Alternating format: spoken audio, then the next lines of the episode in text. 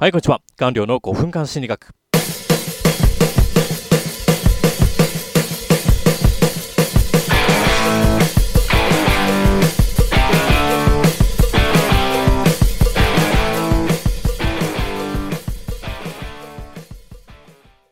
はい、どうも、えー、Kindle 電子書籍作家の官僚です。で、今回お話ししますのが、人生を壊すモンスター上司参戦というテーマでお送りします。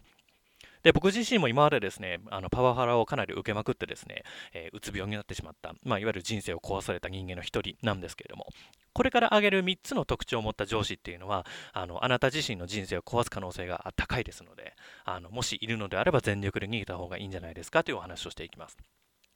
このように邪悪がはびこるとき、必ずや現れる希望の戦士、それがセイントっていうふうにあのセイント・セイヤのコミックスの第1巻の最初の方で言われてたような記憶ありますけれども、その邪悪なる存在っていうのがこれから言う3つのパターンの上司っていうお話ですね。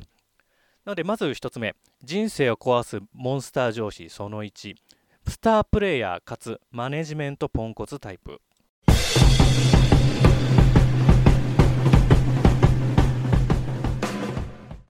で、これどういうことかと言いますと、例えば営業で、もう営業の売り上げはもうめちゃめちゃもう、あの、取ってくるっていうバリバリのやり手の営業マンで。で、あの、上位10%ぐらいには必ず入ってくるっていう、まあ、スタープレイヤータイプの営業マンですと。ただ、こういった人がですね、その、ひとたび役職が上がって部下ができて、で、マネジメントしなくちゃいけない立場になるとします。そうすると、このマネジメントしなきゃいけない立場になった瞬間、モンスター化するっていうタイプがいるんですね。例えばこういったタイプってあの部下に対する教育として俺はこのやり方でトップ取ってきたと。なんでお前は俺のやり方をコピーすれば同じ成績取れんじゃんっていうような教育の仕方をするんですね。まあまあそのマネジメントのやり方としてはちょっと乱暴だと。で例えばその部下の成績がいい場合はいいんですけど悪い場合ですね。なんで俺の言う通りやんねんだよっていう工場から入ってですね。それはなんだよ。お前のやる気がねえからだろうやる気とかマインドの問題なんだよっていうような精神攻撃みたいな人格攻撃みたいなのが入っていってですね。でその後どうするかっていうと具体的なマネジメント案も出てこないので結局少しはお前会社来るの早くしたいだとかで少しでもあのの会社残って見込み客作るのが普通なんじゃねえのかよっていうふうに作業量に訴え始めると。でこうやって部下をいじめてですねあの部下があの、まあ、精神的に病んでうつ病になってしまうっていうパターンってあの多分日本中でもめちゃめちゃあると思ってます。なんでこういうあのプレイヤータイプかつ、えー、マネジメントポンコツタイプには気をつけてくださいという話ですね。では2番目、えー、人生を壊すモンスター上司の2番目はお前を救ってやれるのは俺しかいないタイプ。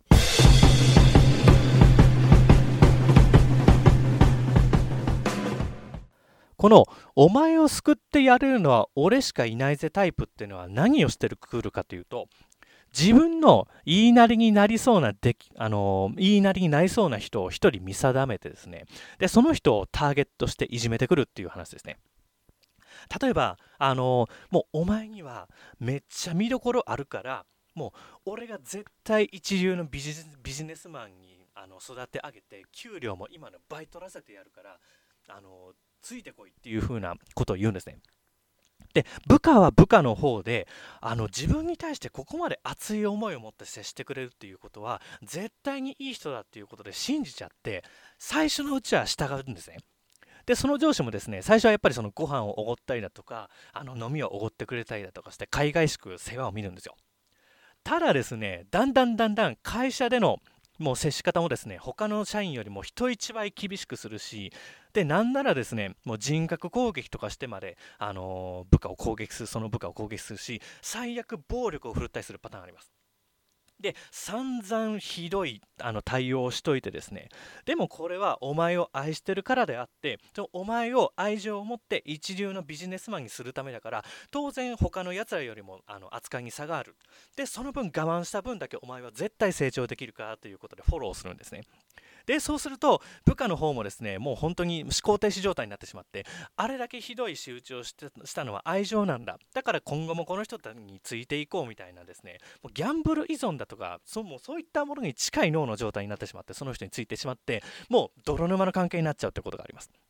で、こういうパターンみいろいろ見かけませんか？僕、エンジニアやってた時も、営業やってた時も、飲食やってた時も、このパターンいたんですよ。で、被害に遭ってる子たちがめちゃめちゃいたんで、こういうパターンの人がいたら絶対に逃げてくださいっていうことがめちゃくちゃ言いたいです。では次ですね、人生を壊す、えー、モンスター上司3つ目のパターンが、能力値スライム、他者否定型。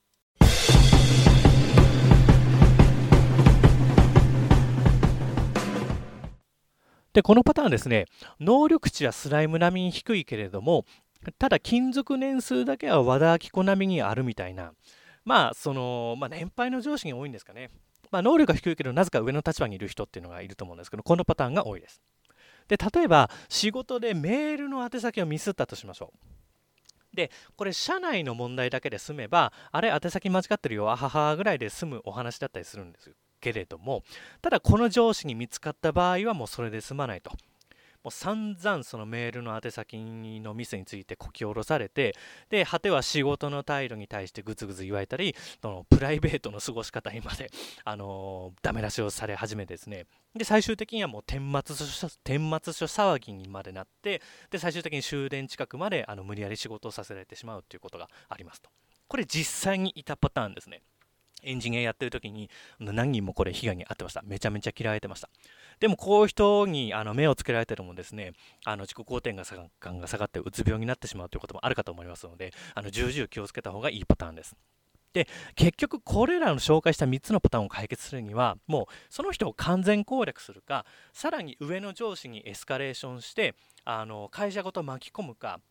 もしくは部署を変えるかあとはもう会社を退職するしか、もうどれかしかないんですね。これ僕全部やってきた 口なんですけど、ただですね、この攻略だとかもやっぱりその相手に歯向かうのは怖いという人もいっぱいいるかと思いますので、その対策については今後あの配信でもやってはいきますけれども、なんかどうしても悩んでるっていうパターンがありましたらば、あの例えばね、まあ、会社の上司に相談するだとか、法テラスに相談相談するだとか、あとはその僕自身のメールアドレスに送っていただいても何かしら力になれるかもしれないですし、まあ、あの一人では悩まず、あの方々に相談していただくといいのかなと思います。では今回の話は以上。